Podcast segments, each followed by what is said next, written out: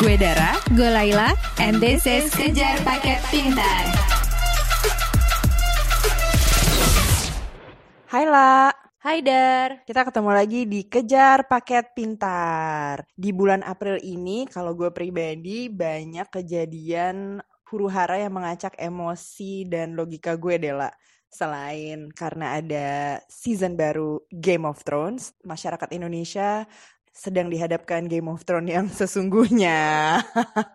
Karena mau ada pemilihan presiden ya bulan April ini. Ah, betul. Nah, gue sendiri kan kalau masuk ke pemilihan presiden, salah satu kalau dari gue pribadi yang mesti jadi checklist juga, selain para pemimpin yang nantinya akan dipilih ini memang bisa membangun negeri, mensejahterakan, mensejahterakan rakyat, juga nggak lupa melindungi hak asasi manusia kita gitu. Selain eh, HAM, tentu pemberantasan korupsi. Betul banget. Nah, bicara soal HAM dan pemberantasan korupsi di Indonesia, kebetulan beberapa waktu lalu gue dan Dara dapat kesempatan untuk ketemu dan ngobrol sama Novel Baswedan. Karena bertepatan dengan peringatan 2 tahun penyerangan kepada beliau ya. Jadi tahun 2017 eh, Novel Baswedan diserang oleh pria nggak dikenal dengan cara disiram dengan air keras. Pagi-pagi subuh-subuh waktu itu beliau lagi em, pulang dari masjid ya, habis sholat subuh. Nah, siapakah Novel Baswedan? Masa sih nggak tahu? Masa sih harus kita jelasin ya? Eh, Novel Baswedan adalah salah satu penyidik terbaik di KPK. Konon katanya pada takut semua loh sama Novel. Maksudnya gini, em, koruptor atau em, pengusaha gelap, bukan pengusaha berkulit hitam ya maksudku ya. Maksudnya dark politicians atau dark um, businessman yang korup-korup itu paling takut sama Mas Novel konon katanya karena dia penyidik yang paling fierce, yang paling berintegritas, yang paling uh, keras dalam menegakkan kebenaran. Nah, em, beliau memegang banyak kasus besar selama menjadi penyidik di KPK dan tahun 2017 dia diserang oleh pria nggak dikenal dan pasti dugaannya pelakunya adalah oknum atau pihak yang nggak suka dengan aksi kerjanya Mas Novel. Bulan April 2019 ini adalah bulan di mana tepat 2 tahun Mas Novel diserang oleh pria nggak dikenal itu. Dan selama 2 tahun ini juga nggak ada pengungkapan yang bener-bener meaningful dari kepolisian, dari negara.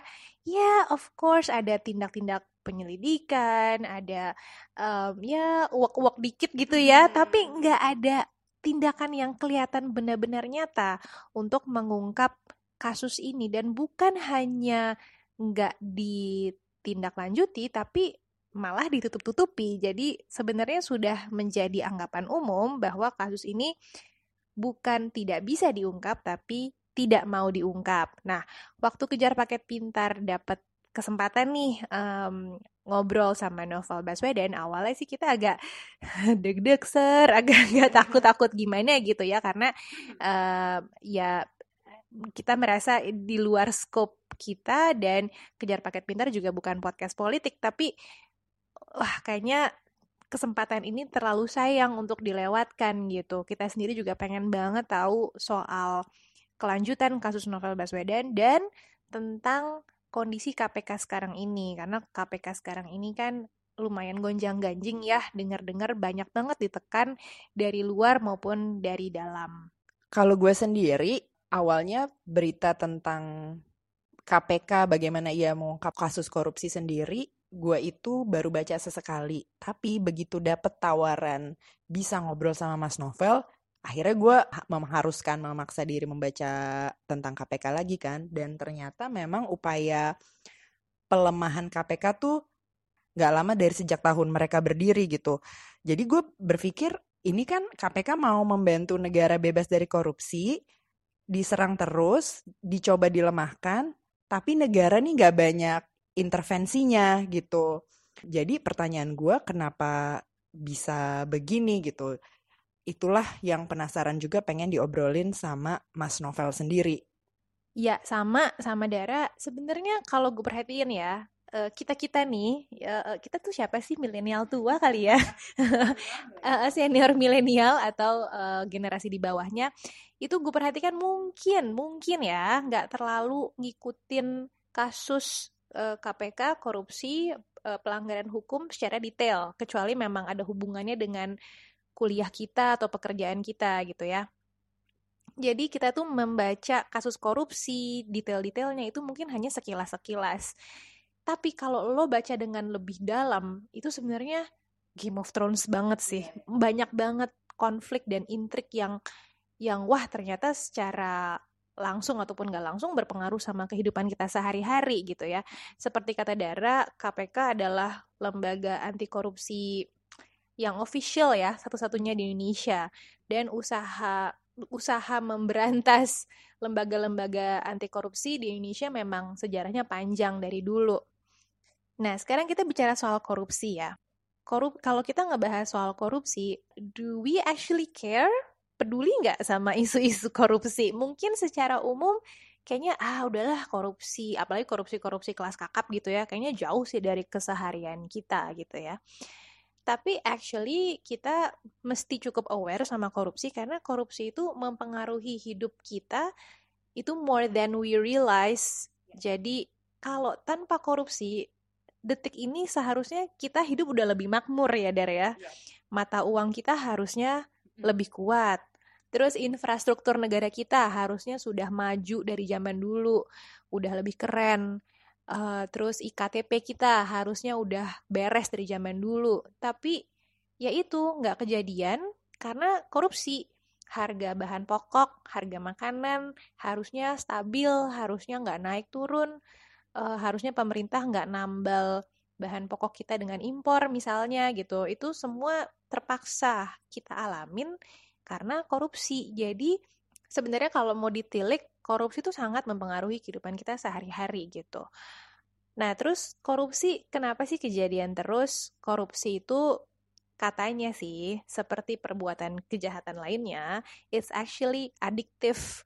Jadi pelaku korupsi atau koruptor they don't always desperately need money yang karena koruptor itu ya biasanya orang-orang kaya juga gitu ya. Tapi gue duga ketika seorang koruptor sukses korupsi, rasanya adiktif gitu. Kayak, uh, gitu ya, seneng, ada euforianya. Jadi terus berjalan, terus berlanjut. Dan korupsi itu bisa jadi gede banget atau kuat banget kalau pemainnya ada tiga, yaitu pengusaha, pejabat atau penguasa negara, dan aparat penegak hukum. Jadi kalau kita bilang koruptor, kita sebut koruptor atau kasus korupsi, tentu saja nggak ada pemain tunggal gitu ya. Pasti ada banyak orang dari tiga elemen tadi saling bahu-membahu, then it becomes a big fish case. Jadi yang namanya mengungkap korupsi, kenapa sih nggak tuntas? Ya lu pikir gampang kali nek, gitu susah gitu ya, susah banget dan tekanannya luar biasa, resikonya untuk para penyidik juga luar biasa Makanya orang-orang kayak novel Baswedan tuh jarang karena dia tuh berani banget katanya gagah berani banget untuk memberantas, menerobos uh, para koruptor yang yang canggih-canggih itu. Ini ada juga gue waktu itu menemukan paper akademis yang uh, eh, gue belum baca juga sih bahwa memang krisis ekonomi itu disebabkan juga dari uh, dari korupsi gitu. Jadi kayak Laila tadi bilang bahwa mata uang kita lemah ya karena korupsi. Karena misalnya harga bahan pokok naik, pasti di antara penyedia makanan dan pemerintah yang bisa kasih izin untuk uh, ini kan di situlah korupsi bermain dan kenapa juga korupsi itu luar biasa korupsi itu melibatkan aktor intelektual bahkan uh, uh, bahkan yang memang uh, mengerikan ya penguasa negara itu sendiri. Kalau misalnya uh, dulu dari zaman Pak uh, Soekarno juga sudah ada lembaga-lembaga anti korupsi, penjegalan lembaga-lembaga tersebut itu nggak jarang dari uh, pemegang kekuasaan itu sendiri gitu. Jadi kan bingung ya. itu betul banget karena menurut gue nih yang lebih disturbing daripada tindak korupsi adalah pelaku korupsinya sendiri. Karena it's so disturbing ketika misalnya yang korupsi adalah penguasa negara, yang korupsi adalah menteri, yang korupsi adalah polisi. Lah, kita kan sebagai rakyat jelata kan bergantung kepada mereka ya untuk hidup kita sehari-hari. Lah mereka yang kita gantungkan nasibnya lah malah korupsi gitu. Yang lebih disturbing lagi adalah kalau presiden negara ini tahu tentang hal tersebut, aware bahwa pelaku-pelaku korupsi itu adalah pejabat negara atau kepolisian atau orang orang-orang yang menentukan nasib rakyat, tapi presiden nggak melakukan apa-apa bukan berarti presiden juga mendukung korupsi, cuman kan dia harus lihat pertimbangannya ya.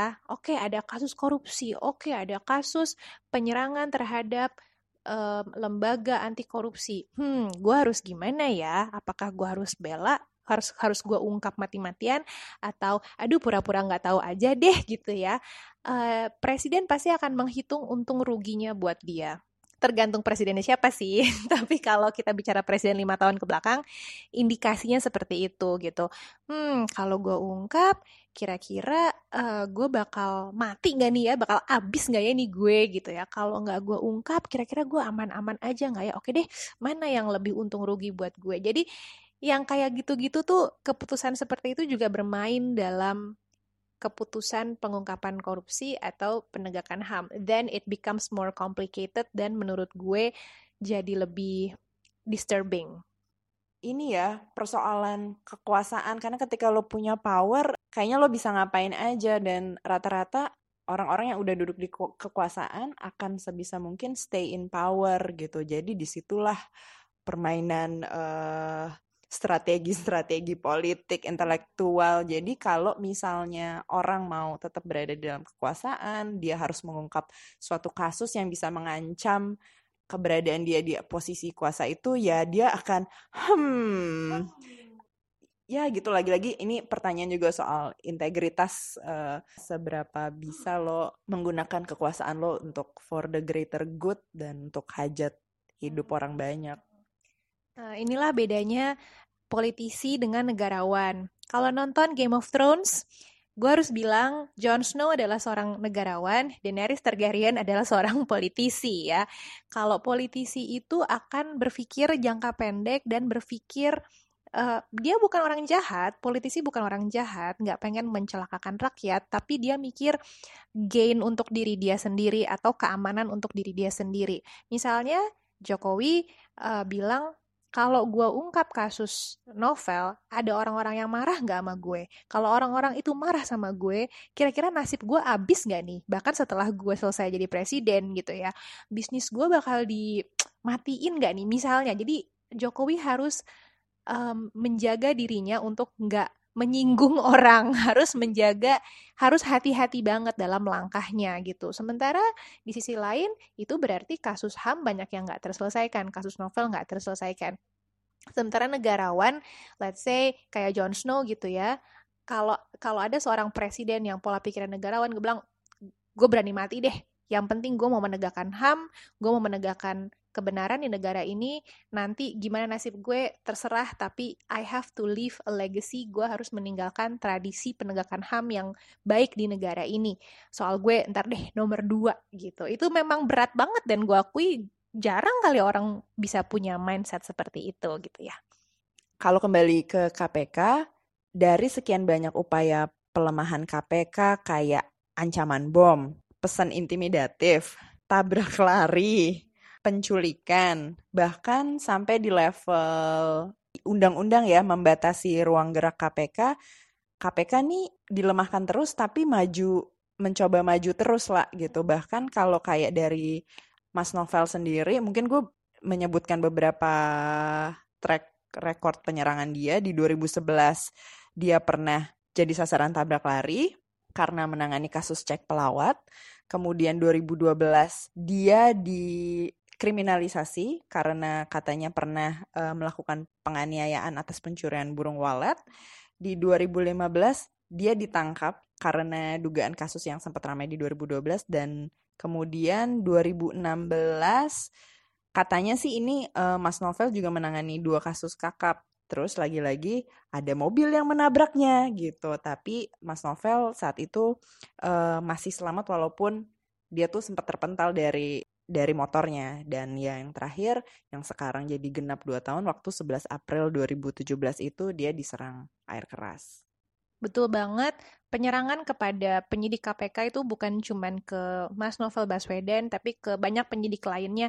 Ada yang mobilnya disiram air keras, sekeluarga diteror, disadap, diculik seperti kata Dara, terus digebukin saat lagi OTT, OTT-nya dibocorin sehingga dia ketangkep sama pihak kriminalnya sendiri gitu.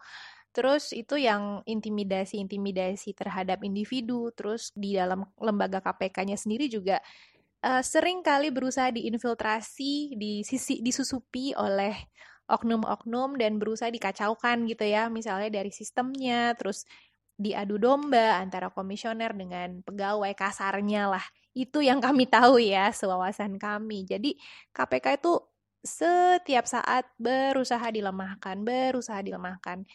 Banyak masyarakat yang menjadi bingung dengan informasi yang simpang siur, banyak banyak masyarakat yang kemakan dengan isu bahwa KPK udah nggak bener, KPK emang udah korup misalnya, dan Novel Baswedan juga punya ambisi politik segala macam, tapi dari wawasan gue dan Dara yang juga sebenarnya terbatas ini, sebenarnya kami punya keyakinan pada KPK bahwa enggak kok ada masih ada banyak orang yang berintegritas tinggi dalam KPK dan they're just doing their job yaitu menangkap, mencegah koruptor gitu. Dan Mas Novel, we met him in person dan memang kami nggak kenal deket sama dia, tapi kami juga yakin bahwa dia tuh nggak ada ambisi politik nangis nih. Gue gue udah mau nangis gitu bahwa he is a really really kind person yang niatnya lurus-lurus aja demi um, demi kemanusiaan, demi keadilan, demi ketuhanan bahkan dan uh, itu yang pengen kami sampaikan di podcast. Ini bukan podcast promosi novel Baswedan atau KPK, but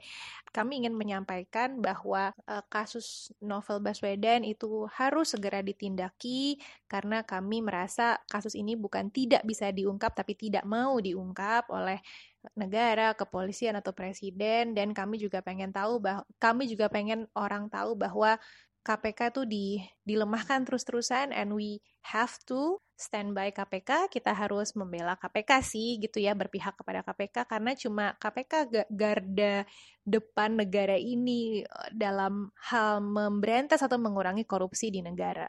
Kita sih pengen berbagi pengalaman mungkin dari nanti mendengar cerita dari Mas Novel sendiri bagaimana sih kita perlu terus membangun integritas sejak awal. Berikut adalah obrolan kami dengan Mas Novel Baswedan.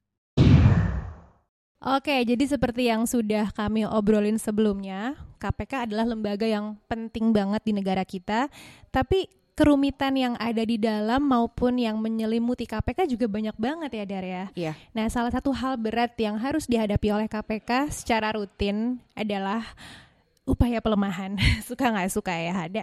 Nah, bentuk upaya pelemahan tersebut adalah serangan-serangan sih Dar terhadap lembaganya dan terhadap individunya. Salah satu kasus yang paling kontroversial adalah serangan terhadap Mas Novel Baswedan. Ya, dan yang serangan terakhir ini adalah kalau lo tahu juga kan penyiraman uh, air keras terhadap Mas Novel itu bukan serangan pertama untuk Mas Novel, juga itu juga bukan serangan pertamanya untuk para penyidik KPK gitu. Aksi um, kriminal kepada warga atau kita, kita masyarakat adalah satu hal, tapi serangan atau aksi kriminal kepada orang yang hendak memberantas korupsi di negara ini dan sepertinya kok nggak dibela sama sekali oleh negara adalah hal yang cukup buat gue sih mind blowing ya lah dan mind blowing dan kayak kita we never know kenapa. Ya mungkin inilah saatnya untuk bertanya kenapa kok kenapa diam gitu ya? nah kali ini gue dan Laila sudah bersama Mas Novel Baswedan dan kami akan ngobrol nggak cuma soal penyerangan terhadap Mas Novel tapi juga soal upaya pelemahan KPK apa kabar Mas? Baik, alhamdulillah. Kondisi kesehatan terutama uh, pemulihan mata bagaimana Mas Novel sudah lebih jauh lebih baik kah?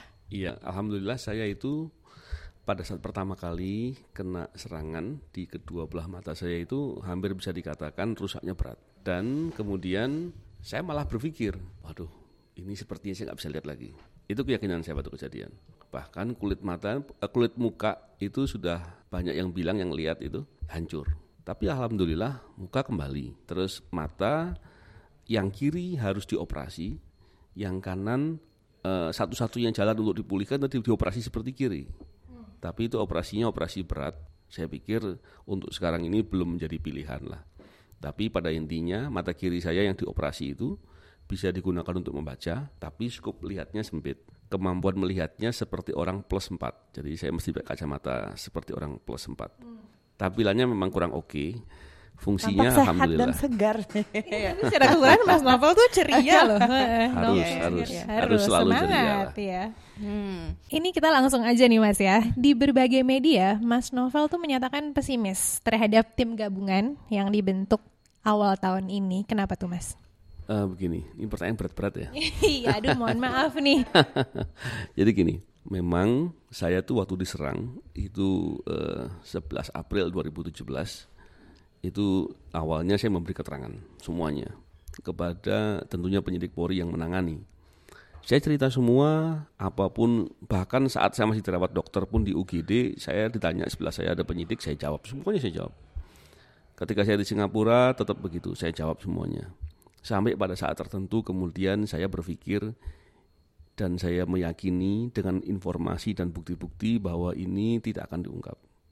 Sehingga saya sampaikan eh, ke media waktu itu, biar publik tahu, biar semua yang eh, terjadi itu terukur. Kalau saya bicaranya baru sekarang, dulu tuh sepertinya begini begitu, orang pasti bilang, ah lo baru bilang sekarang gitu kan. Nah, saya menyampaikan sejak awal.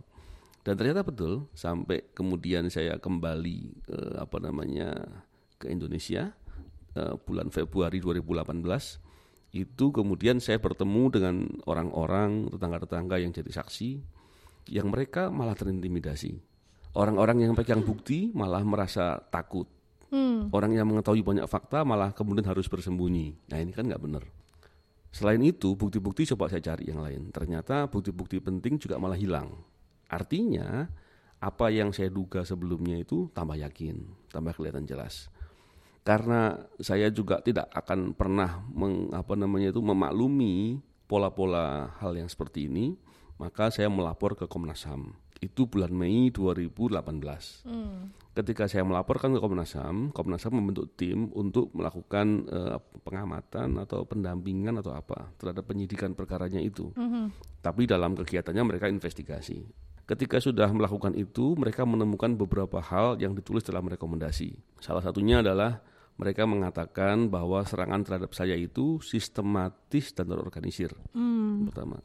Yang kedua, mereka mengatakan bahwa eh, setiap orang yang berjuang untuk memberantas korupsi adalah eh, human right defender. Artinya ini orang yang berjuang dalam untuk eh, pejuang hak asasi manusia Hmm.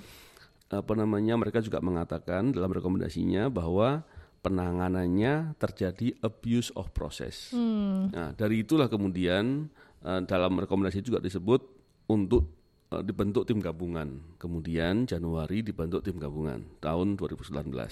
Nah, ini baru saya jawab pertanyaannya.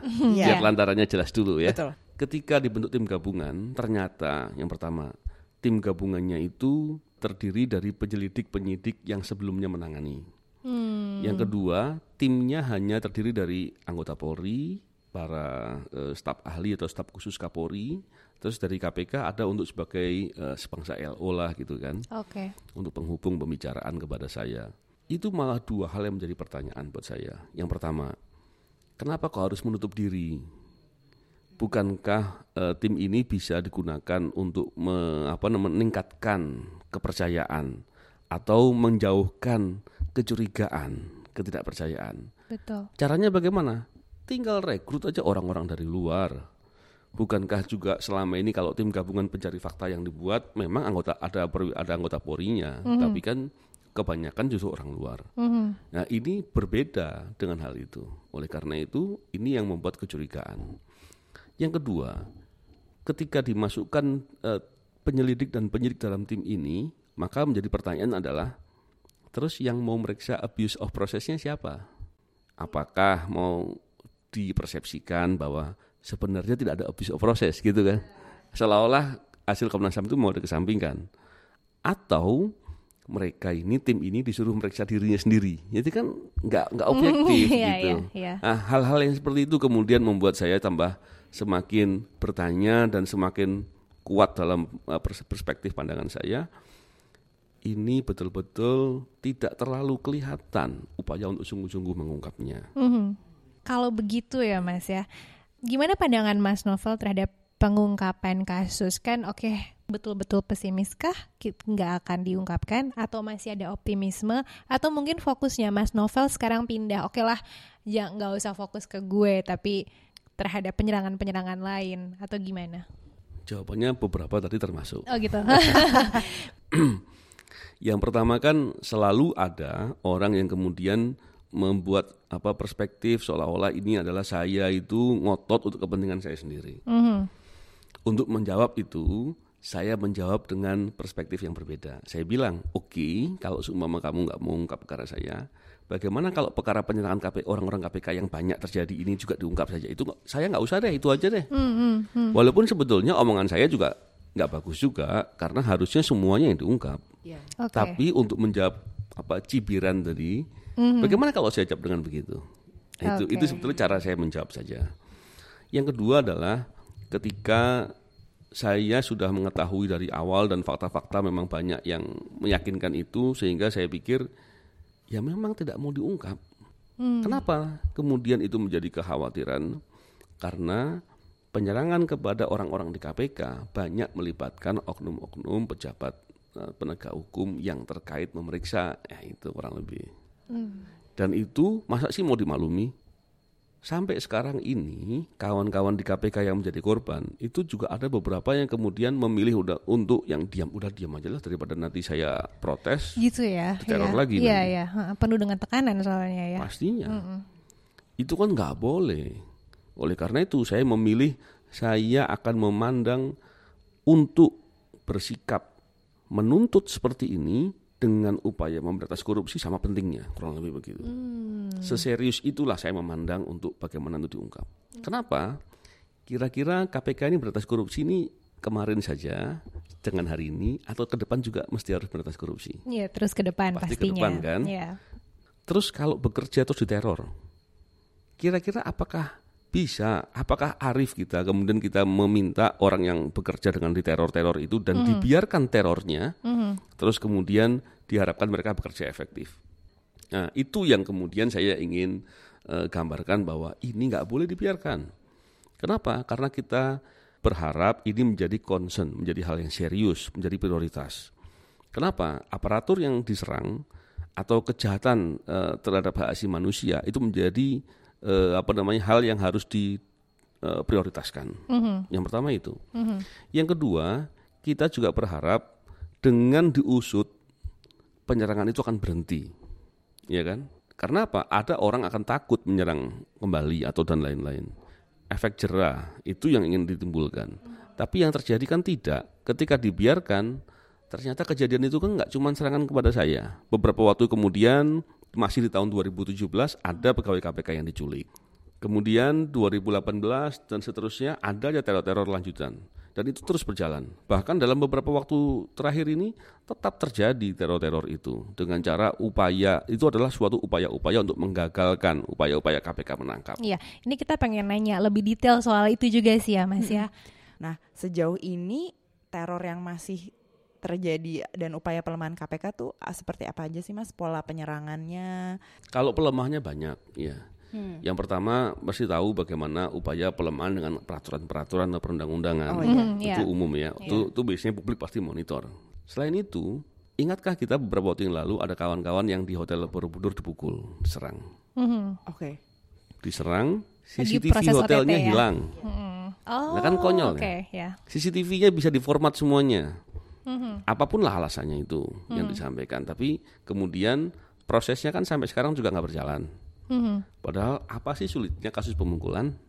Eh, kemudian adalah upaya-upaya teror fisik dan psikis yang dilakukan untuk menggagalkan kegiatan KPK untuk melakukan OTT. Mas kalau yang penculikan udah kembali kan orangnya Oh iya, iya kembali. Diculik beberapa jam. beberapa jam. Oke. Tapi se- semua begini, saya mau, saya mau kita kita sama-sama bayangin ya. Iya ya.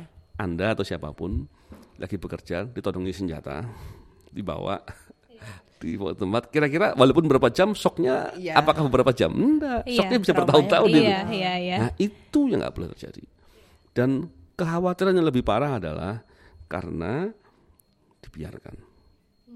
Ketika dibiarkan seolah-olah dimaklumi terus dibenarkan dan apa pun itu. Dan itu bisa menjadi efek psikologis tambahan bagi korban. Iya. Bicara soal kelangsungan KPK ke depannya, KPK kan harus tetap hidup ke depannya. Nah, selain tekanan dari luar, KPK kan juga punya berbagai masalah di dalam lembaganya sendiri ya, either diciptakan atau bagaimana gitu, sehingga mengakibatkan misalnya kemarin munculnya petisi pegawai. eh, yang mungkin menandakan kondisi dalam KPK sedang nggak kondusif. Nah, pertanyaan kami bicara soal KPK ke depan, menurut Mas Novel gimana caranya supaya orang nggak ragu menjadi pegawai KPK karena kan harus regenerasi ya. Iya, betul. Memang upaya-upaya protes, upaya-upaya yang kami lakukan dengan melalui wadah pegawai KPK itu salah satunya adalah agar itu berkurang atau tidak ada sehingga orang tidak ragu untuk masuk.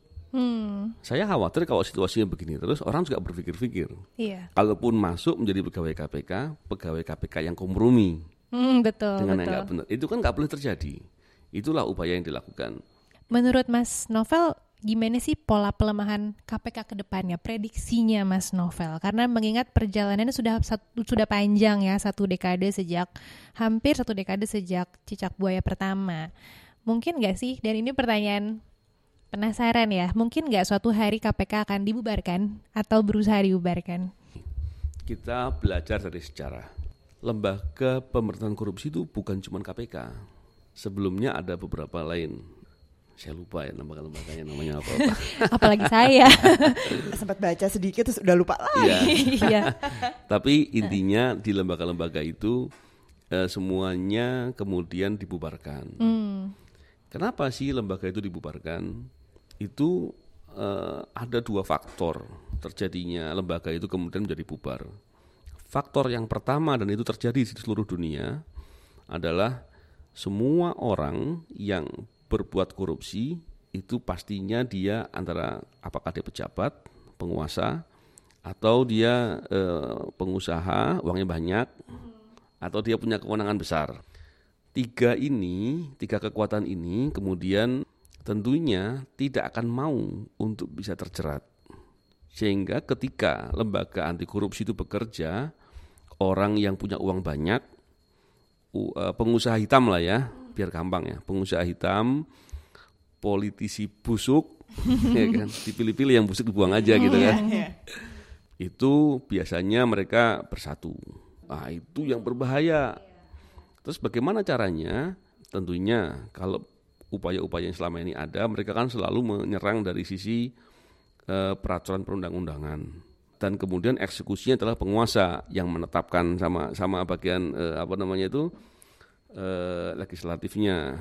Yang kedua, menjatuhkan lembaga anti korupsi itu sulit biasanya. Kenapa sulit? Karena korupsi itu dirasakan masyarakat. Masyarakat paham, waduh ada korupsi, korupsi menyebalkan. Siapa sih yang nggak suka dengan adanya korupsi?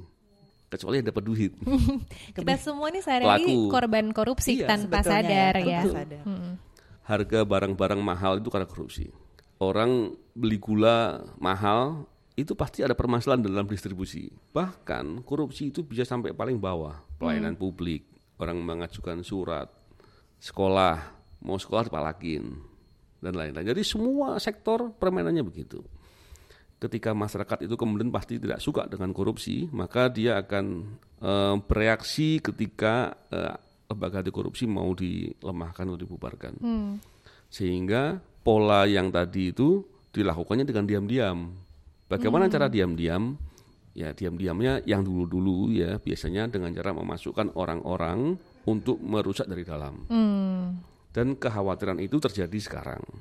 Eh, bagaimana sih caranya biar lembaga anti korupsi itu kuat? Kita lihat best practice di negara mana pun, lembaga anti korupsi itu akan kuat dan sukses apabila didukung oleh pemerintah. Bukankah kita tahu bahwa di Nigeria itu ketua lembaga anti korupsinya kabur ke luar negeri karena terteror. dan tidak dibantu oleh pemerintah. Nah, kita kan juga tidak ingin dong orang KPK-nya kabur ke luar negeri. Iya. jangan tinggalkan kabur. jangan tinggalkan kita dong rakyat Enggak, enggak. sipil saya, ini. Saya bercanda kalau poin Iya, yang ini. iya. Jadi intinya apa? Pemberantasan korupsi itu adalah isu penting ya. Kalau kita katakan bahwa kita ke depan ingin negara kita maju, kita ingin masyarakatnya sejahtera dan banyak hal yang kita kita impikan, maka itu hanya bisa terjadi kalau korupsinya minimalis. Bagaimana cara untuk anti- apa eh, korupsi itu bisa minimalis? Penegakan hukum secara keseluruhan harus rapi. Eh, pernah tahu ketika ada lembaga pemasyarakatan digerebek KPK. Iya. Artinya apa? Faktor-faktornya itu bukan cuma di KPK-nya saja. Oleh karena itu saya katakan lembaga penegak hukum seluruhnya itu harus rapi. Mhm. Karena itu semua berpengaruh kepada tercapainya kesejahteraan masyarakat lebih cepat. Nah, poin-poin itu menjadi penting dan KPK itu diberikan kewenangan untuk eh, melakukan pemberantasan korupsi yang dilakukan oleh aparat penegak hukum. Hmm. Oke, oke. Jadi sebenarnya ada ya di Ada. mandat undang-undangnya ya. Harus Walau- sehat semua Walaupun tapi ini. sebenarnya eh, ada yang bilang kalau dilihat dari strukturnya, struktur KPK nggak memungkinkan bisa tanda kutip melawan ah, aparat Eh, karena harus ada kombinasi dua-duanya dalam satu lembaga ini katanya. Nah, gitu ya. Ah, Memang saya juga pernah mendengar katanya eh, katanya ya untuk memberantas korupsi itu harus ada kombinasi dalam lembaga anti korupsi untuk penegak hukum dengan orang independen KPK. Saya balik-balik bertanya nih, di negara mana bisa dilakukan itu dan berhasil? nggak ada ya mas? ya? Jawabannya tidak ada. Semua lembaga korupsi di dunia yang berhasil pasti lembaga anti korupsi itu independen dan tidak ada penegak hukum lain di dalam situ. Hmm, Kita kasih contoh catat. Hmm, Singapura, Hong Kong, ya. Australia. Sekarang Malaysia juga sudah, sudah bagus. Karena kemarin ketika mereka sudah masuk menangani perkara-perkara yang big fish, Mhm. MACC, MACC juga menjadi target sasaran kriminalisasi orang-orangnya. Hmm, Banyak mereka yang diteror. ya. Tapi ketika kemudian pemerintahnya, perdana menterinya memberikan dukungan penuh, MACC lagi bagus-bagusnya sekarang. Beberapa pakar itu menulis jurnal ilmiah dan kemudian dipublikasi dalam jurnal ilmiah tulisannya mengatakan begitu. Apakah pakar itu salah? Rasanya enggak. Soalnya ada beberapa pakar yang menulis begitu. Jadi sudah masuk jurnal ilmiah ya, jadi bukan hanya pengamatan-pengamatan eh, awam itu aja saya ya. ingat sekali saya pernah membaca eh, apa namanya seorang pakar dari pakar anti korupsi dia dia membuat tulisan itu seorang profesor dari Singapura ada satu saya lupa namanya tapi udah lama saya baca itu satu lagi dari beberapa orang dari Australia gitu Hmm, oke. Mungkin eh, menurut Mas Novel buat kami atau teman-teman pendengar podcast kami gitu masyarakat eh, sendiri apa sih yang bisa kami lakukan menemani KPK dalam melakukan tugasnya ataupun mendorong eh, awareness soal pelemahan proses pengungkapan korupsi ini gitu di Indonesia. oke saya membicarakan dari dua perspektif ya Ya. Perspektif pertama tentu kita mulai dari diri kita apa itu yang pertama kita harus menjaga diri kita untuk tidak sampai terlibat eh, korupsi coba aja kalau anak muda ditilang Bagaimana kalau kemudian ngurus surat apa kek di di apa kelurahan dan dan di kantor-kantor pemerintah lainnya. Nah, harus berani bicara. Saya tidak mau berbuat salah dengan hal yang begitu. Saya tidak mau merusak integritas saya. Nah, itu cara yang pertama. Cara masih cara yang pertama lagi, ada dia masih dari diri sendiri ya. Yaitu jangan memaklumi. Ketika punya tetangga, wah itu pejabat dari dirjen ini. Tentu saya sebutkan nanti ada yang ini baper ya. Eh, apa namanya? Rumahnya gede, terus mobilnya mewah-mewah. Wajar aja dia bagian basah. Hmm, Perspektif itu kemudian membuat kita lama-lama memaklumi. Oke. Itu problem. Perspektif ini yang mesti harus diperbaiki. Karena perspektifnya sudah sangat terinternalisasi Iya. ke kita. Jadi menganggap ya kalau kita mau betul-betul bersih atau betul-betul menolak sep- tanda kutip kesepian gitu ya Mas ya. Sendirian gitu Sebetulnya rasanya. enggak juga. Nanti akan lebih enak ketika kita bicara mengenai integritas. Itu akan jelas sekali karena itu berkaitan dengan keberhasilan. Pertanyaannya orang yang berhasil itu lebih banyak apa lebih sedikit dibanding orang yang lain? Iya, sedikit. lebih sedikit dong. Iya. Kalau yang berhasil itu sebagian besar, bingung dong nanti. Oleh karena itu, kalau merasa kesapi, kesepian, gara-gara anti korupsi, gara-gara berintegritas, jangan khawatir. Jangan-jangan Anda tuh jadi orang yang sukses yang sedikit tadi. Oh ya amin. itu. Amin ya rabbal alamin ya. Karena Jadi- sulit kan membangun Iya. dan memelihara integritas. Benar. diri Jadi itu yang mesti harus eh, apa namanya kita yakini gitu ya. Dan itu dibangun. Eh, tadi yang pertama jangan memaklumi. Ketika ada suatu hal yang yang tidak benar, maksudnya ada upaya pejabat-pejabat tertentu menyembunyikan harta kekayaan dan itu terlihat walaupun dia ngasih uang, jangan diterima. Tapi laporkan. Laporan di KPK tuh gampang kok, pakai handphone juga bisa Oke. tinggal beritahu ada ini tuh atas nama ini ya gitu. Terus yang kedua adalah upaya untuk memberikan dukungan kepada perjuangan anti korupsi yang diserang. Mhm. Banyak cara, di antaranya ada kok kawan-kawan yang bikin komunitas, ada kok eh, kawan-kawan itu adik-adik yang kemudian eh, ikut membuat petisi atau apa pun lah itu, atau memberikan desakan kepada pemerintah. Sekarang kan mendesak kan tidak harus datang ke kantornya, Iya. bisa di email, bisa di apa ya cara lah. Dan Iya. itu semakin lama anak-anak muda semakin inovasi, semakin inovatif. Hmm. Saya pun Oke. banyak nggak ngerti, uh bagus juga bikinnya gitu lah gitu kan. Iya, Nah, iya. inovasi itu yang diperlukan. Jadi dua perspektif tadi. Ini mungkin pertanyaan yang nggak bisa dijawab dengan gamblang atau hitam putih, tapi ini pertanyaan banyak masyarakat awam khususnya. Kenapa sih proses pengungkapan atau penyelesaian terhadap kasus teror terhadap pegawai KPK, anggota KPK seolah nggak ada ujungnya? Seringkali masalahnya adalah masalah tadi yang saya bilang soal tiga kekuatan tadi. Hmm. Eh, sering kali ada suatu langkah atau kebijakan atau pembiaran yang itu membuat suatu eh, kejadian itu tidak berlaku objektif, tidak bisa berjalan objektif. Contohnya, ketika suatu perbuatan jahat dilakukan oleh oknum dari suatu eh, institusi tertentu. Terus kemudian yang bersangkutan disuruh nangani sendiri, disuruh meriksa kejadian itu. Padahal mereka juga yang berbuat. Kira-kira bakal objektif apa enggak? Enggak. Nah, itu. Jadi sering kali kebuntuan itu karena masalah-masalahnya seperti itu. Nah, pembiaran dan mendiamkan ini juga bukan suatu hal yang bijak. Mhm. Itu justru masalah besar. Pemimpin tidak boleh takut. Oleh karena itu, kalau terkait dengan penyerangan-penyerangan tadi yang kemudian menjadi permasalahan dan sampai sekarang terjadinya adalah buntu jalannya, maka kita saya dan kawan-kawan, saya juga berharap kita semua itu bisa mendesak kepada presiden agar jalan yang buntu itu dibuka jalan sebelahnya. Dibukakan jalan. Contohnya dalam beberapa kasus-kasus tertentu dibentuk tim gabungan pencari fakta yang independen, yang tidak terbelenggu kepentingan tertentu. Wah itu. Jadi hal-hal seperti itu tuh harus dibuat oleh pemimpin. Dalam hal ini Bapak Presiden. Karena apa? Karena masalah eh, perjuangan anti korupsi itu adalah perjuangan yang eh, strategis, yang kuat dan berat kalau nggak didukung. Sekarang begini, yang pertama tadi itu dalam kegiatan operasional, dalam kegiatan di lapangan. Kalau di teror, ya harus diungkap.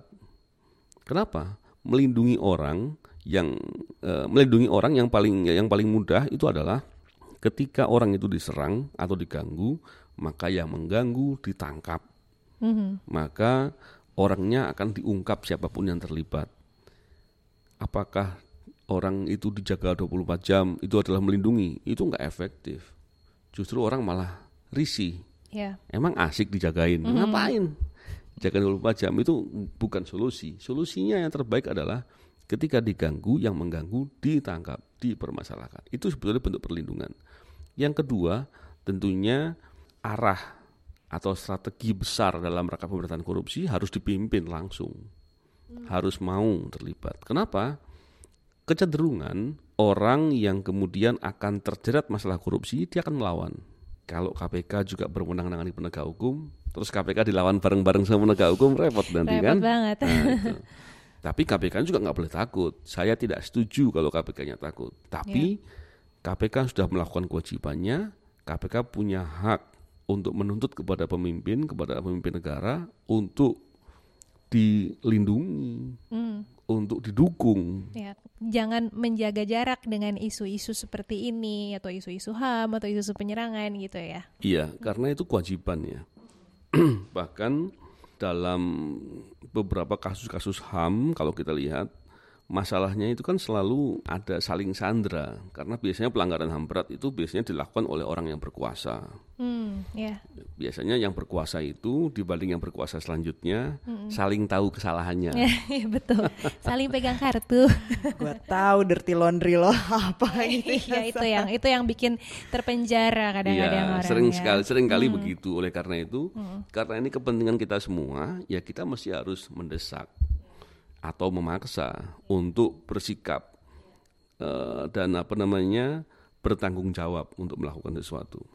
Sekarang ini kan isunya KPK sedang diupayakan dilemahkan terus. Iya betul. Ada yang mengatakan KPK itu pencegahan saja, penindakannya jangan. Sekarang mana ada sih pencegahan saja, penindakannya nggak akan nurut lah disuruh, iya iya gitu iya. kan? iya. Yang kedua, KPK itu di di di sini antara penyidik dan penuntut satu atap. Dan itu efektif sekali untuk bisa menangani perkara-perkara. Ada upaya untuk bagaimana penuntutnya dilepas. Belakangan juga kalau sering didengar ada OTT-OTT, operasi tangkap tangan. Dan operasi tangkap tangan itu sebagian bisa ditangkap dengan menggunakan alat bukti penyadapan. Ini juga ada usul atau bukan usul sudah lebih jauh dari usul malah untuk bagaimana KPK jangan dikasih kewenangan eh, menyadap. Gitu. Upaya-upaya itu yang saya katakan pelemahan Iya. dan banyak lagi yang lain. Juga pertanyaan eh, masyarakat awam seperti kami ini sebenarnya apa sih yang eh, mungkin ini kasus terakhirnya Mas Novel yang Mas Novel lakukan sehingga sampai sangat tanda kutip mengganggu oknum sampai dilakukan mungkin percobaan hampir pembunuhan bahkan ya bisa Ya. dibilang Saya mengatakan bahwa itu terkait dengan penanganan-penanganan perkara besar yang saya tangani. Hmm, ya. Tapi begitu kena serang, saya tidak pernah sekalipun kemudian merasa sedih, takut, menyesal juga tidak. Kenapa? Saya meyakini bahwa saya kena ini karena Allah sudah izinkan. Dan yang Allah izinkan untuk saya pasti baik.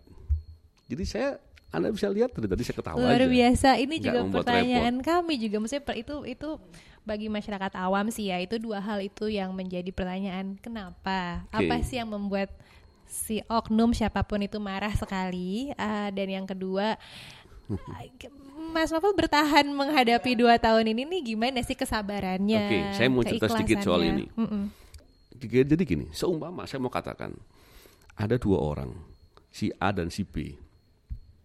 Dia bekerja, dia punya penghasilan yang sama, salary-nya sama gitu ya. Hmm. Eh, terus kemudian datang orang yang punya kewenangan penuh dan dia punya mandat kuat dari negara dan dia menja- memberi, memberitahu kamu mau nggak investasi ke saya? Kalau kamu mau investasi ke saya kamu saya beri seribu kali lipat dalam dua hari hartamu yang kamu kasih ke saya gaji atau apa. Kira-kira mau nggak? Pasti mau. Masalahnya berapa banyak dia mau investasi? Yang satu bilang, ah aku sekedarnya aja. Yang satu, 80% gaji dan harta saya saya investasikan. Oh dia masih muda, ya kan? Dan ternyata ketika setelah diinvestasikan, yang si A yang ngasih sedikit itu kan, ya pasti hidupnya asik dong. Makannya makan yang enak kalau gajinya juga dapat semuanya kan. Temannya tadi, dua hari tadi hidupnya susah. Makannya, aduh sekedarnya saja. Kalau perlu minum air putih saja, nggak makan di dua Kuah hari. nasi padang aja ya, kuah Nah, santan kuah padang. doang. Iya. Trik-trik mahasiswa. Nah itu. Terus pertanyaannya, ketika kita melihat tadi si B yang susah, si A yang senang, kira-kira kita kasihan sama yang mana? Pastinya kita kasihan sama si A. Gila lu, lu kan mesti bisa investasiin tuh punyamu di situ. Lu dapat dua hari seribu kali lipat. Dan Iya. itu pasti blanket garanti nih, gitu kan? Nah, ketika bicara seperti itu, kira-kira si B sedih enggak? Dia coba sambil makan yang agak apa apa adanya gitu. Dia bilang, ah tenang aja, aku nanti dapat gede. gitu kan iya, gitu iya, pikirannya. Iya, iya, iya. Itulah yang harus kita pikirkan. Kenapa? Apa pun yang kita alami di di dunia, pasti Tuhan kasih balasan. Coba. Jadi kenapa harus sedih? yang kita harus pikirkan dan pastikan kita sedang di atas kebenaran. Tidak perlu harus sedih menghadapi sesuatu. Karena memang tidak ada yang perlu disedihkan. Dan faktanya juga nggak susah-susah amat kok biasa juga. Paling saya Aduh, melihat Mas. agak kurang sedikit gitu doang kan. Aduh ya ampun. Lainnya sama. Pengen deh. The school of life sesungguhnya. Iya pengen curi ilmu ikhlasnya sedikit deh mas rasanya. Oke ini sebenarnya terakhir ya dari kami. Eh, sebagian masyarakat mungkin punya wawasan dan perhatian yang terbatas untuk isu ini. Namun kami merasa mereka tetap harus tahu, harus aware tentang isu tekanan terhadap KPK. Terakhir nih mas, Mas Novel punya pesan apa? Apa yang pengen Mas Novel ingin masyarakat tahu? Yang pertama, KPK mestinya punya peran yang besar atau peluang yang besar untuk bisa berbuat dalam rangka memberantas korupsi. Oleh karena itu kita bisa lihat banyak orang-orang yang eh, cukup berprestasi bergabung di KPK untuk berperan sama-sama. Yang kedua, walaupun mungkin nggak bergabung atau berjuang bersama di KPK, kita bisa saling mendukung untuk penguatan itu.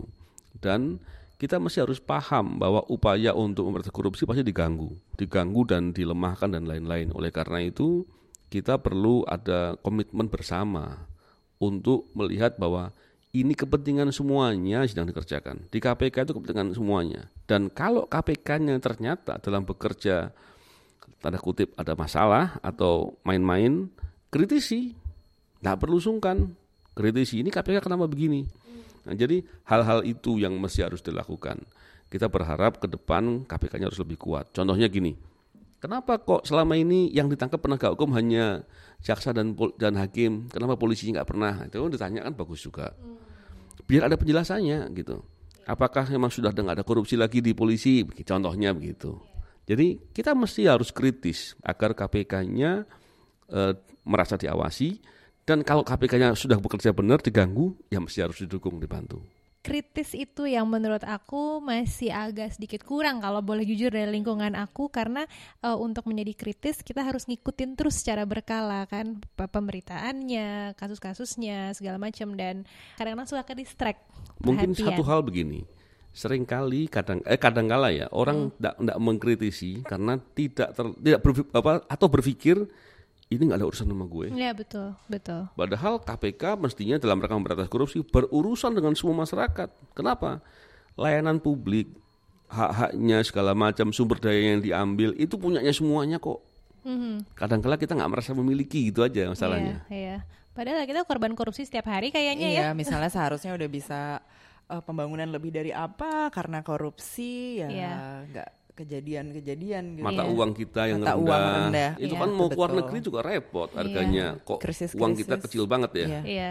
Oke, eh, terima kasih banyak Mas Novel sudah mau Sama-sama. hadir di eh, sebagai narasumber di podcast kami. Kami ingin sih obrolan ini jadi pengingat eh, bahwa ketidakadilan, eh, korupsi. di negara ini masih banyak sekali dan menegakkan ke- keadilan juga integritas itu harus terus diperjuangkan sampai mati. Betul, dan pengingat bahwa generasi kami dan generasi seterusnya seperti kata Mas Novel harus bisa kritis. Karena sekarang ini kita dibanjiri oleh informasi, berita, distraksi itu banyak sekali ya Mas ya. Jadi sehingga kalau kita nggak pandai memilih dan mencerna prioritas perhatian kita terhadap suatu isu bisa jadi salah yang harusnya paling penting malah diabaikan seperti ya contohnya pelemahan KPK, pelanggaran HAM dan banyak lainnya. Iya. Terima kasih banyak Terima Mas kasih, Mas Novel. Novel. Sama-sama.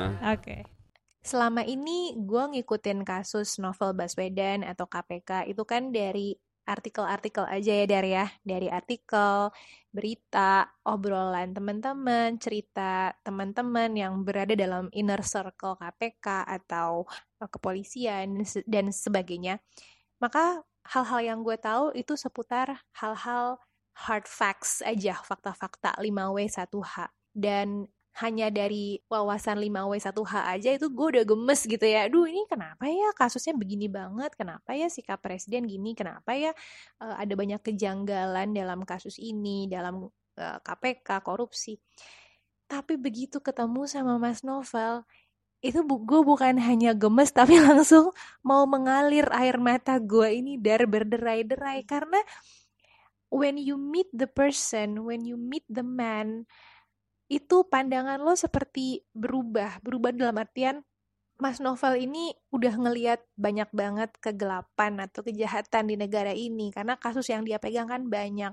Dan pasti fakta-fakta atau hal-hal disturbing yang ada dalam tiap kasus itu dia pasti tahu gitu. Dia berhadapan dengan orang-orang yang dia ulik fakta-faktanya. Dan pada akhirnya gongnya tahun 2017 dia diserang yang membuat beliau cacat permanen. Bukan hanya cacat fisik tapi juga mungkin ada trauma mungkin ya dalam dirinya. Terus juga pasti memakan banyak biaya dan sebagainya. Keluarga pun merasa terteror. Tapi waktu gue ketemu sama dia nggak ada sedikit pun bitterness dalam diri novel Baswedan ceria, ketawa-ketawa, bisa ngobrol dengan runut tanpa emosi, nggak ada, nggak ada, nggak ada apa ya kayak kemarahan kepada pemerintah, nggak ada, um, nggak nggak jadi barisan sakit hati gitu, walaupun dua tahun kasusnya tidak diungkap. Jadi apa yang gue pelajari dari pertemuan gue dengan novel Baswedan adalah ilmu ikhlas, ilmu sabar dan integritas itu gila banget. Emang emang emang harus banget kita miliki sebagai modal hidup. Mas Novel itu dalam wawancara kami berulang kali berulang kali ngomong soal integritas, keberanian, integritas, keberanian itu terus diulang-ulang.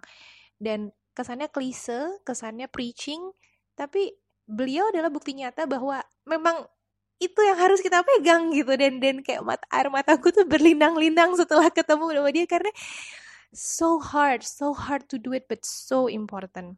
Jadi tentu saja gue semakin simpatik tentunya gue semakin geram sama pengabaian kasus novel Baswedan. Bukan hanya kasus novel Baswedan tapi juga teror terhadap penyidik-penyidik lain pelemahan terhadap KPK dan kepada koruptor dan antek-anteknya in general gitu kalau lo perhatikan uh, di wawancara tadi, Mas Novel itu nggak mau memfokuskan perhatian kepada dirinya, tapi juga um, mengajak kita semua untuk memperhatikan atau kritis terhadap penyerangan KPK atau pelemahan kepada KPK in general gitu ya. Beberapa hal yang pengen gue sampaikan dalam podcast ini adalah gue kepengen pendengar untuk nggak lupa memori kita tuh gampang banget ke distract dan ketumpuk sama hal-hal lain. Setiap hari kita baca koran, kita baca sosmed, kita baca Line Today ya, bacaannya darah ya Line Today. Itu so many things happening dari mulai yang dari mulai hal-hal negara ataupun entertainment, belum lagi urusan pribadi kita. So many things are happening every day dan pasti kita pasti ke ke distraksi. Tapi we have to always remember the important things. Misalnya, salah satunya adalah pelanggaran HAM corrupted people harming and killing um, orang-orang berintegritas di negara ini almost every day. Yang kedua, gue juga pengen orang tahu atau aware terhadap apa yang terjadi di dalam KPK. KPK terus berusaha dilemahkan dari dua arah, dari luar dan dari dalam. Kita pasti nggak terlalu ngeh karena berita-beritanya ngalir aja kan. Misalnya kita lihat di apa.com di berbagai macam berita oh penyidik A diserang lalala oh penyidik B dari KPK diserang ini oh terjadi protes dari pegawai KPK kayak so many details tapi ya udah lewat aja di kepala kita masuk kuping kanan keluar kuping kiri. Padahal kalau kita perhatikan berita-beritanya dan kita simpulkan jadi satu gambar besar we see the big picture bahwa KPK itu gila-gilaan diteror dan berusaha dilemahkannya dan gue pengen pendengar KPP aware terhadap hal ini. Yang ketiga, gue juga pengen um, pendengar aware bahwa penanganan kasus HAM dan korupsi adalah salah satu indikator kualitas presiden kita. Ada temen gue yang bilang, lah jadi presiden tuh sulit banget, kerjanya banyak banget, nggak mungkin semua hal bisa dia selesaikan di negara ini, termasuk korupsi dan pelanggaran HAM. Gue setuju, tapi namanya juga jadi presiden ya. At least lo harus punya upaya, usaha aja. Kita nggak jamin bahwa kasus HAM akan selesai, tapi sebagai presiden at least lo harus harus usaha ya misalnya dengan bikin TGPF ya untuk kasus novel Baswedan bisa bikin tim gabungan pencari fakta yang independen itu kan juga bentuk usaha ya harus dibedakan apakah kasus-kasus HAM di Indonesia atau kasus korupsi itu tidak bisa diungkap atau tidak mau diungkap. I mean, come on, kasus terorisme aja tuh gampang loh diselesaikan sama Densus, sama polisi, itu cepet loh. Waktu ada pemboman di mana, di mana, itu cepet loh. Mereka juga bisa menangkap teroris sebelum melakukan aksinya. Jadi polisi kita sebenarnya hebat. Of course, kasus novel ini harusnya bisa diselesaikan dari dulu. Of course, gue yakin banget sama hal itu. Tapi nggak dibuka-buka. So, why? Kita harus kritis sebagai rakyat. Sebagai masyarakat sipil ini penting untuk ikut menjaga KPK tetap berdiri. Jangan sampai pelemahan ini terus dan berhasil sehingga bubar karena banyak sejarah lembaga korupsi di Indonesia tuh dibubarkan. Mungkin korupsi nggak akan pernah betul-betul hilang dari muka bumi, tapi perjuangannya menurut gue perlu terus dilakukan dan kita sebagai masyarakat sipil mesti mendampingi lembaga seperti KPK ini. Karena efek perlawanan terhadap korupsi menurut gue menumbuhkan sikap integritas yang kuat, menurut gue juga kemerdekaan yang sebenar-benarnya, bahkan mandiri. Kalau buat gue contoh terdekat mungkin ya hasil perlawanan terhadap korupsi di sekarang ini kan beberapa birokrasi sudah mulai rapih. Contohnya menurut gue urusan paspor. Ada transparansi itu kan hasil perlawanan korupsi yang menurut gue bukan yang cuma setahun dua tahun gitu. Untuk itulah ya kita harus tetap melindu, uh, membantu menjaga KPK supaya terus berdiri karena kalau gue merasa ada efek perlawanan korupsi yang sudah bisa gue nikmati. Jadi pesan terakhir kami untuk episode bulan April ini adalah jangan lupa nonton Game of Thrones. Loh nggak nyambung. Nggak karena di Game of Thrones beneran nih gue serius. Karena di Game of Thrones lo bisa belajar banyak banget tentang politik yang kok gue perhatikan nggak beda-beda banget sama kondisi Indonesia gitu ya.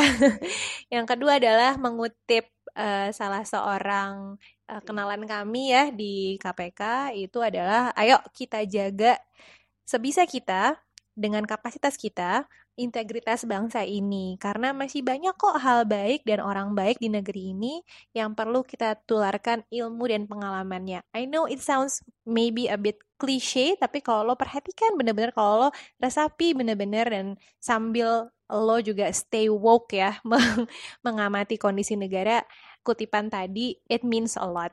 Kalau dari gue terakhir, share terus podcast, uh, podcast ini. Jangan berhenti di Anda. Teruskan, teruskan hingga bisa mendapat member diamond ya. Betul, seperti MLM. Jangan berhenti di Anda. Menyebarkan link podcast ini adalah salah satu bentuk perjuangan. Oke. Okay. Oke. Okay. Thank you. See you. Bye.